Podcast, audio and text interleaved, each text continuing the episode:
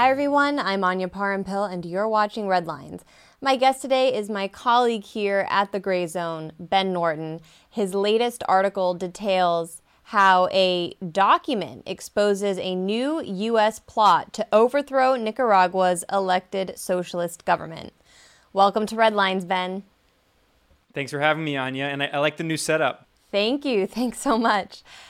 I wanted to start by asking you what exactly this document reveal and how did it come to light? Absolutely. First of all, we need to understand that this is the latest coup attempt in a series of coup attempts targeting Nicaragua's elected government.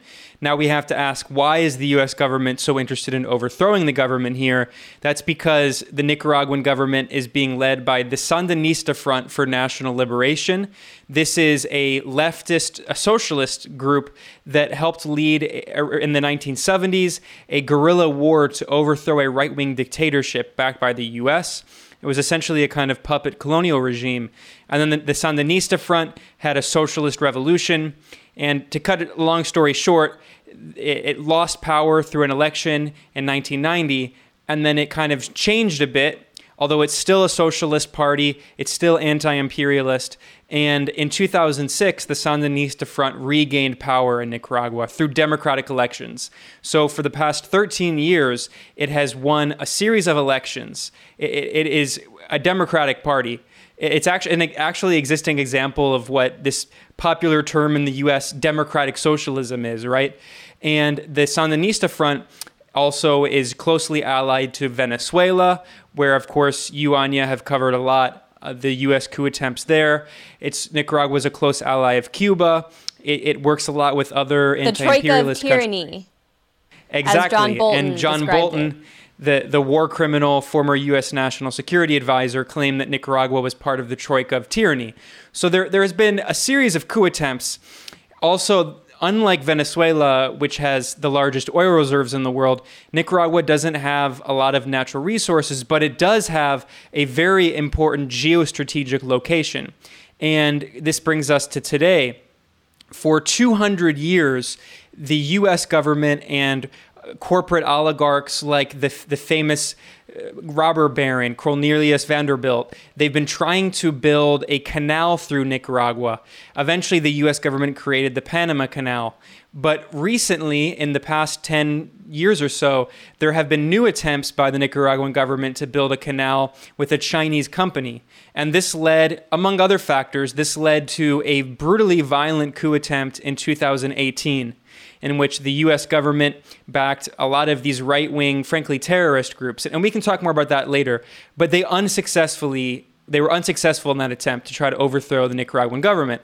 So, of course, after that coup attempt, they resorted to other tactics. And this brings us to today, where the U.S. Agency for International Development, USAID, which claims to be the humanitarian arm of the U.S. government, it has been overseeing a soft coup attempt here in Nicaragua, trying to essentially carry out the same effect as the 2018 violent coup, but by other means. And how do we know about this document? Well, the document was posted online. Now, why was the document posted online? Because uh, in late July, toward the end of the month, the US government has an organization. There's a, a, bunch of these groups, they all have different acronyms, so I don't want to overwhelm people with names here. But there's another US government backed agency which is called Democracy International. And all these groups, it's, it's like alphabet soup, right? You just take democracy, international, national, transition uh, agency, development, and you just throw them all together and you can get the kind of alphabet soup. But Democracy International is essentially an arm of USAID and the State Department. And it essentially says that it promotes democracy, but it advances U.S. foreign policy interests and targets foreign countries for regime change. So, Democracy International posted a job listing on LinkedIn. And what's funny is I say in the piece that back in during the Cold War, the kind these kinds of jobs would be covert jobs done by the CIA, and the CIA might you know, a CIA agent might have a, a, suitcase full of money and and give it to the, their secret operative in Nicaragua or whatever. Well, these days they just they openly advertise these CIA front positions on LinkedIn. And the position was for a someone to oversee what they call transition in Nicaragua. The official name is a senior technical expert in democracy, human rights, and governance in Managua, Nicaragua. And they specifically wanted a Nicaraguan national. So we can talk more about that. But that's really the larger context for what's happening here is that on openly on LinkedIn, this US government funded agency has been trying to recruit local Nicaraguan nationals from the right wing opposition to help oversee a regime change operation that they refer to as a peaceful transition. And not to add to the alphabet soup, but the specific program is RAIN, correct? What does that stand for and what does the job entail? Absolutely. RAIN is it's you know, what's funny is that these acronyms are sometimes also very redundant. It's Nicaragua's responsive assistance in Nicaragua. So, in case you didn't get Nicaragua the first time, but it's a task order. That's what they refer to it as. And they say on this is on LinkedIn. They say the purpose of the task order is, quote, to provide rapid, responsive, and relevant analytical and technical assistance that bridge USAID Nicaragua's efforts to create the conditions for and support a peaceful transition to democracy in Nicaragua. So, you know, cutting through all the, the PR speak there, what they're what they're saying is they want a technical liaison on the ground who can help give intelligence to the U.S. government and work with USAID and help bridge the right wing opposition to them to help carry out a regime change operation to overthrow the Sandinista government. And this job listing on LinkedIn was accompanied by that USAID document. So, what first happened is at the end of July here in Nicaragua, some local pro Sandinista media outlets were publishing articles based on, in Spanish, based on this document. And at first I saw it and it looked very realistic, of course, but I wasn't entirely sure if it was real. So then I started looking into the, the language used in this document. Specifically, I looked up the Responsive Assistance in Nicaragua program, and I immediately found that job posting from LinkedIn, which confirmed that this is absolutely a real document. They use the same verbatim cookie cutter language, and the document spells out very explicitly the plan for the U.S. coup operation in Nicaragua, and it also states its mission goals, which are very revealing because the the most important mission goal, which is economics, uh, according to the USA, USAID document, they they say that that would include, as part of the the primary goal, that would include transition to a rules based market economy based on the protection of private property rights. So, in, in case it wasn't clear enough, they want to overthrow the democratically elected socialist government, which apparently doesn't, you know, it doesn't ensure protection of private property rights to them, and they want to install a neoliberal regime that will privatize state assets. And we can talk more about their other plans. But what's what's so wild is that I mean, it's hidden with all this PR speak, but behind the PR jargon and euphemisms like transition, this is a pretty bald faced plan for a, a coup. Absolutely. Uh, the document calls for the prosecution of Sandinista leaders and what would essentially amount to the purging of Sandinista loyalists from the military and the police. As someone who's in Nicaragua right now, how dangerous do you believe the implications of such a policy could be? Oh, it's it's absolutely terrifying. I mean, this would be very dangerous. But we see a very similar strategy that was successful in Bolivia. And what we see right now in Bolivia with a fascist coup junta that is hunting down leftists, that exiled and imprisoned the former politicians who were elected from the movement towards socialism party, that's the plan they have in mind for Nicaragua. And, and if, if they were able to have a successful regime change operation, they would carry out the same kind of purge that we see in, in which the Bolivian junta is, in some cases, actually literally hunting down some of these leftist activists. In the, in the case of Nicaragua, that we saw those same tactics also employed in the 2018 coup attempt. and I can talk more about those violent tactics later. But what's what's incredible about this this USAID document is, as you mentioned, Anya, it calls for essentially a purge of Sandinista elements, and and what's so wild is that they they say it openly. They say they want to quote rebuild institutions and quote reestablish independent and professional security forces. So, what they're saying is they want to abolish the military and police, just like the US government did in Iraq, right? After the US government invaded Iraq, they had a de-Baathification program in which anyone who was affiliated with the Ba'athist Party, which was a, an Arab socialist party that governed Iraq, anyone who was affiliated, which were all the technocrats in the government and, and you know anyone with a significant role in the government, they were all purged and not allowed to participate in the new neoliberal state that the US was constructing. And the US wants to recreate that strategy here in Nicaragua, purging all of the Sandinistas, and not only purging them, because there's something else you acknowledged, Anya, which is the element of lawfare. And lawfare is a new term that we've seen used, especially in Brazil recently with the coup there. Lawfare is a term being used by the US government and European governments, these regime change institutions against Syria. They're trying to use forms of legal warfare, they call lawfare. And in the document, they, they, they, they use a specific term which really caught my ear. USAID, USAID says that they want to, they say the new coup regime after overthrowing the Sandinistas, quote, will need to implement transitional justice measures. Now, transitional justice is a term that we actually, my, my, our colleague Max Blumenthal and I, we wrote an article about this at the Gray Zone about the strategy for transitional justice in Syria. What does that mean? It means that the Western governments are going to use legal institutions to essentially carry out regime change because the regime change war didn't work. So they're going to resort to all of these frivolous lawsuits and lawsuits ba- based on accusations that they can't prove except for intelligence from the opposition and from intelligence agencies. So they're using that same strategy and they want to use that to go after the Nicaraguan government, the Sandinistas. So it, it's it, it's an example here of how all of the regime change tactics that the U.S. has used on Iraq, Libya, Syria, Venezuela, they're they're combining in Bolivia in, in the most horrific recent case.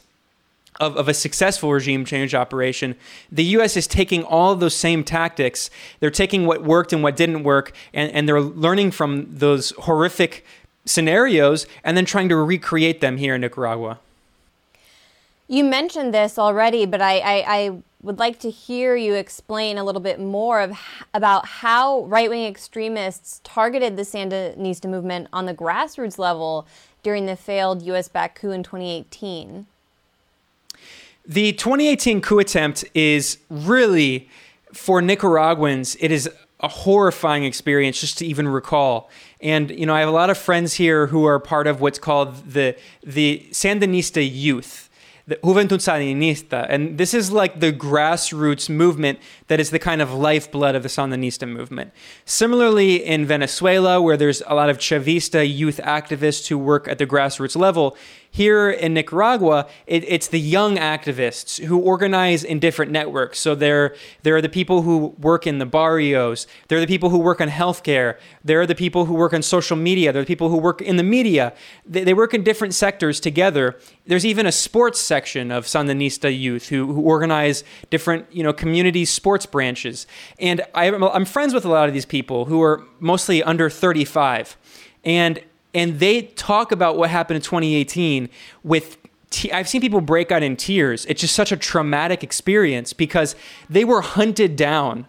Eh, similar to the tactics I mentioned in the Bolivian coup regime, where there are these right wing death squads, and these, they're not even just death squads, they're just violent gangs who, some of them are not even ideological. They're being paid by US intelligence agencies, by NGOs that are funded by the US by other foreign governments from Europe, um, Canada, and and they're also just getting money from right wing oligarchs here in the country who have a vested interest in overthrowing this socialist government.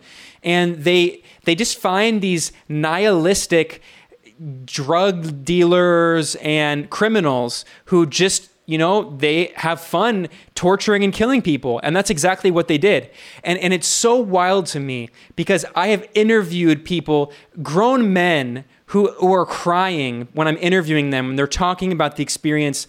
I, I interviewed a Sandinista activist in his early 30s whose brother and then his father were both murdered by these right wing death squads during the coup attempt.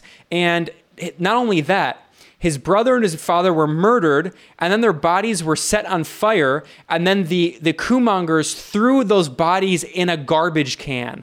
So he found the bot the charred bodies of his brother and his father in a garbage dump. I mean, it. We're talking about total inhumanity. I know Sandinista friends who they had their houses marked. The the right wing death squads backed by the U.S. and the right wing oligarchs. They would go around to neighborhoods to the to the homes of Sandinista activists and mark them saying that we're, we're, coming after you next. There were some Sandinista activists who had their houses burned down and then the corporate media blamed those those burning the burning of the houses on the Sandinista government. Why would the Sandinista government burn down the houses of its own poor supporters? It's it's a, it's insane. But that that is what makes me so angry about the narrative about the 2018 coup attempt is that the international corporate media, the New York Times, the Guardian, the Washington Post, the right wing oligarch controlled media in Latin America, Spanish language media, they uniformly portrayed this violent terrorist coup attempt in which Sandinista activists and their family members were tortured and killed, in which police officers that, that were trying to protect their communities from this terrorism, police officers were also killed. And and I didn't even mention that similar to the tactics used in Venezuela, these right-wing frankly, terror groups were, were carrying out, they were creating barricades that they call tranques, which this is a, a, CIA destabilization tactic that's based on the same tactics used in Venezuela, what were called guarimbas. They recreated them here in Nicaragua. They shut down the entire country, or, or the large cities at least. And what, what they would do is they would have these these tranques, these barricades that were the kind of chokeholds in, in the main arteries of Managua, the capital, and other cities, so people couldn't drive, which prevented food from going around the country, which caused an economic crisis, which caused the, the economy to contract. And there's just so many problems that this caused. And what's so eh, what makes me so angry is to see all of these corporate media outlets portray the violent coup attempt as a progressive uprising against what they called a dictatorship. And, and not only the corporate media outlets, but the most frustrating thing of all is seeing a lot of people who claim to be on the left, people who call themselves socialist, Trotskyites, even anarchists and others, they, they demonize the, the Nicaraguan government as they demonize the Venezuelan government during the coup attempts in 2014, 2017, and last year and this year. And similarly, in 2018, there were so many people who claimed to be on the left who bought into this propaganda campaign and portrayed it as a new re- revolution even though it was objectively a right wing coup attempt. It's absolutely insane. And when you talk to working class, poor Sandinista activists here on the ground, you just see how how insane that narrative is. Yeah, it really says a lot, I think, about people here when they when they can't grasp the level of terror people were really put through in, in Nicaragua. And if this is what happened when the coup failed, we can only imagine that if this program we're discussing now were to be successful, the level of suffering and uh, danger vast amounts of the population in Nicaragua would face if the right wing were to take over. Ben, we constantly hear from U.S. media and the State Department that U.S. policy in Nicaragua seeks to restore democracy. This document, as you say, constantly refers to a transition occurring in Nicaragua, but doesn't necessarily envision that transition to come as a result of democratic elections, does it? That's absolutely right, Anya. This USAID document spells out three different scenarios that the US government sees for potential regime change in Nicaragua. Of course, they say they want a peaceful transition, but Washington always says that. They said that in the, the famous Pinochet coup the CIA backed in, in Chile in 1973. They said that in Venezuela. They always say they want a peaceful transition. It's, it's a euphemism. They actually don't really care. It, uh, so there's three scenarios that USAID spells out. The first they call the quote orderly transition scenario. This is the one where the Sandinista front leaves power peacefully without complaining and they say that that could be the Sandinista front losing power in the election. And by the way, they, they do briefly acknowledge this is a 14 page document. They briefly acknowledge that there is a possibility that the Sandinista front could lose the election because they are free and fair elections. But of course, that, that's not the, the, likely scenario because the document also acknowledges that, that the right wing opposition is extremely unpopular and very divided. So then there's the second scenario. This is called the sudden, unanticipated transition. This is the coup scenario. And, and I'm going to read exactly what USAID wrote because it's, it's very instructive. The sudden, unanticipated transition can be in which one or more po- political crises, such as a snap or a failed election, a presidential resignation, a major health crisis, a major natural disaster, or internal conflicts, lead to sudden regime crisis and transition, either to an interim government or a new government. So there's a few scenarios there. One is presidential resignation, which is the Bolivia model, in which the military forces the elected government, the elected president to resign. Now, that's a very unlikely scenario here in Nicaragua because, unlike in Bolivia, where Evo Morales never really had significant influence in the military, Evo Morales came from the poor indigenous community in the countryside, and that represents the majority of the population. But the military is still largely controlled by the descendants of Europe, European elites. In Nicaragua, it's different, which is why USAID said in the document they want to recreate the military, because the military in Nicaragua was recreated after the Sandinista revolution, because before that it was a military dictatorship ruled by the Somoza regime. Somoza was trained by the US government at the US Army School of the Americas, and he ruled with an iron fist, massacring protesters, disappearing and torturing protesters here in Nicaragua. So then, after the Sandinista revolution, the Sandinista front helped create a new popular military rooted in, in the grassroots. And that's still the military today. So there's it's very unlikely that there will be a military coup. So so that's not a likely scenario. Then they, the USAID says there's the possibility of internal conflict or a major natural disaster or a lead to sudden sudden regime crisis. So you know, natural natural disaster, who knows, it could be an earthquake or something, but that's not as likely. Internal conflicts is the most important phrase there. Internal conflict would be a coup, similar to the 2018 violent coup attempt. So th- that's the other, that's the coup option. And then finally, the third option that USAID lays out is the delayed transition scenario. And th- that's a scenario in which they say, well, the coup failed, that was option two. Option one didn't work out, losing the election. So the delayed transition scenario is a scenario in which the Sandinista government wins the free and fair election in, in late 20, 2021. And then the US government, USAID says that, well, if the Sandinista government stays in power, we're still going to continue to try to work toward a transition in the future. So they acknowledge that even if the Sandinistas freely the freely win the election and the coup attempt fails, they're still going to try to destabilize the democratically elected government.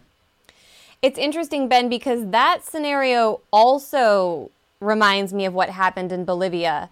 There was a military takeover, but Evo Morales did also win a democratic election. It's just that the Organization of American States, the US government, international media acted quickly to invalidate that vote and it, also sounds a bit like the failed election scenario they outline because it, it it's a question of who's declaring the elections to be free, fair, free and fair or failed. The US has already, for example, declared that Venezuela's upcoming parliamentary elections in December are going to be rigged, even though they haven't even happened yet. So it, it it's interesting because it places countries such as Nicaragua, such as Venezuela, in a position where it's almost as though they're damned if they hold elections and damned if they don't. And and holding elections could even place them in a very dangerous position if these international institutions decide to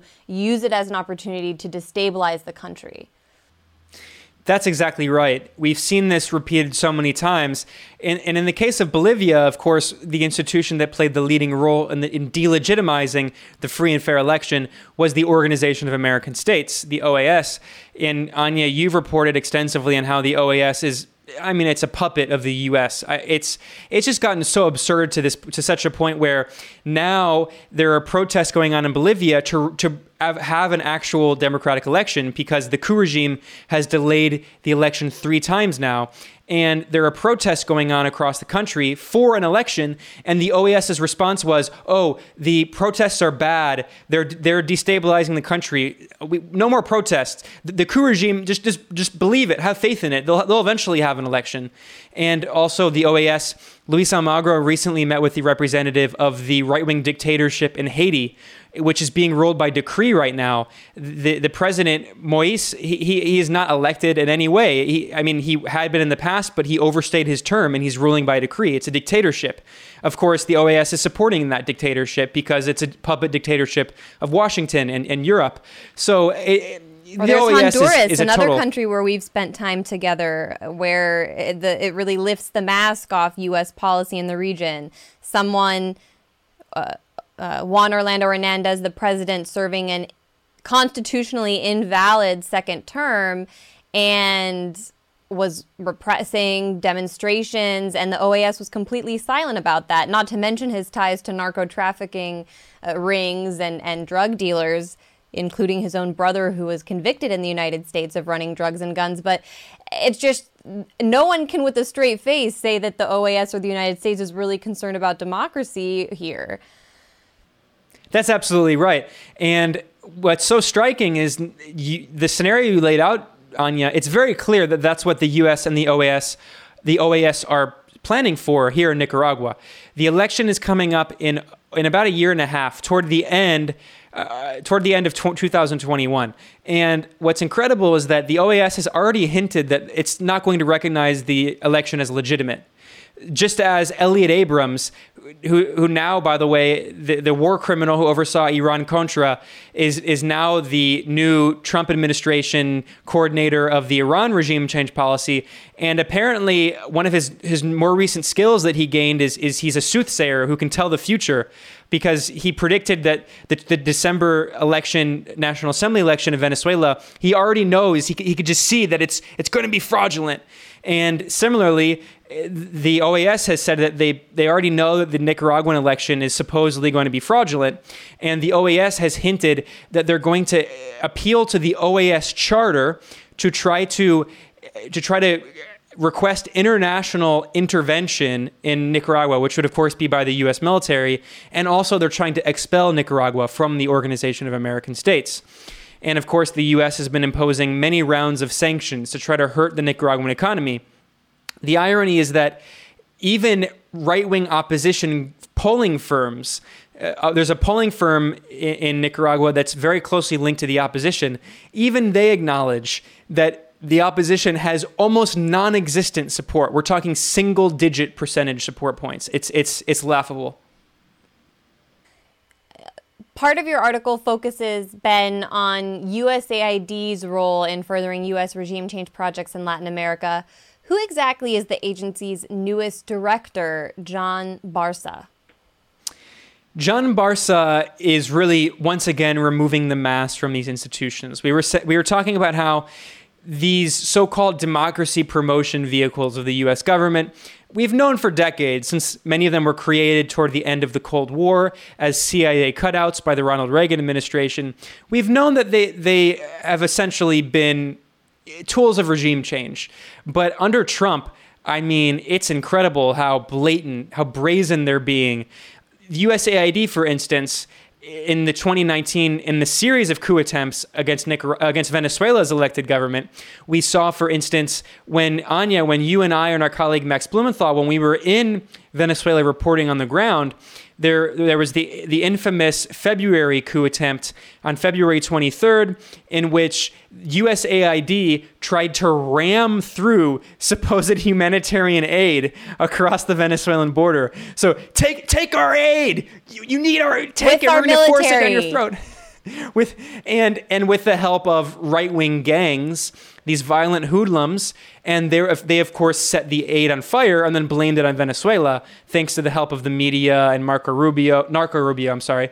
And but anyway, the point is that USAID they they even posted things on their website and on the Department of Defense website acknowledging that USAID was working directly with the US military in organizing that that that coup attempt against Venezuela. You can find that on their own official government websites. USAID has also, under Trump, played a role bankrolling, using aid money that ironically was supposed to be used for Central America aid. Uh, of course, it, it, wasn't really aid. What they were going to use is they were going to use the money to help move Central America, immigrants from Central America and refugees back into Central America because, of course, the U.S you know the Republicans don't want them in the U.S. So they Trump took that aid money, supposed aid money from USAID, and then sent it toward funding the coup regime of Juan Guaido. And we also have seen that that Mike Pence was working with USAID. He was physically present on the Colombian border. So USAID has been a regime change vehicle. But what happened is that Trump got very angry because the coup attempts were failing again and again and again in Venezuela. So Mark Green was the former director. He was replaced, and Trump brought in the most right wing, pathologically, ideologically motivated regime changer named John Barsa. John Barsa is a huge Trump fan. I mean, his only real qualification is that he's he loves Trump and has dedicated his political career to Trump. And this is a right wing Republican businessman who who ran for office as a Republican, and his family. He, he comes from Miami, Florida, and his family are some of the descendants of the elite right winger anti communists who who left Cuba because of the Cuban Revolution, and he is a die-hard regime changer who has dedicated his entire life and political career to overthrowing the Cuban government and, of course, the Venezuelan and Nicaraguan governments. This is the guy who's now overseeing USAID. He also works directly, he works closely with with the victims of communism, the Memorial Foundation, which is another just far right, right wing lobby group. I mean, they're just laughable. So, this is the kind of person that the Trump administration picked to lead the so called Agency for International Development. And all I got to say is look, at least they're being honest at this point. They're no longer pretending like Obama did that they're supporting democracy and humanitarianism. I mean, they're they're using so-called aid money to just blatantly bankroll coup attempts.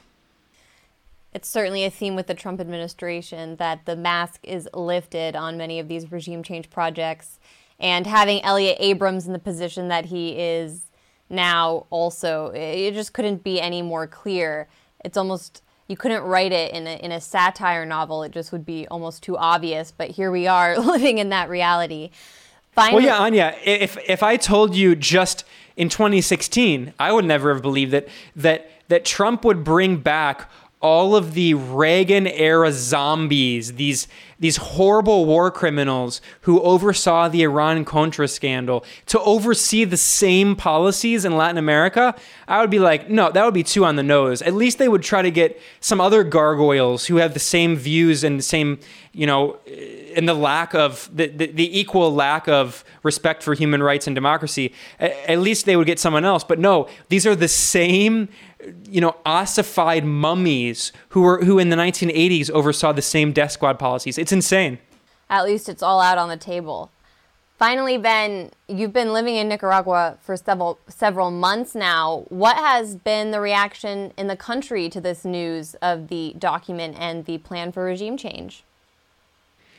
Well, like I, I mean, I can't pretend that people are that surprised. They're used to it at this point, and we should keep in mind that you know, Nicaragua is a very small country. There's only around 6 million people, and it's the second poorest country in the Western Hemisphere after Haiti. Although it's not clear. I mean, you can't tell that from the country because Anya, you and I have been to Honduras. I've been throughout many other parts of Latin America, and the poverty you see in other parts of Latin America is brutal. And in Nicaragua, that's not nearly as clear because it's it's the fourth most equal country in Latin America. It, it has the second highest level of state ownership of the economy, which is which is just over half of the GDP come from state-owned enterprises. So they, they have a lot of policies to help maintain fair distribution. So it's not clear, but it's still a very poor country.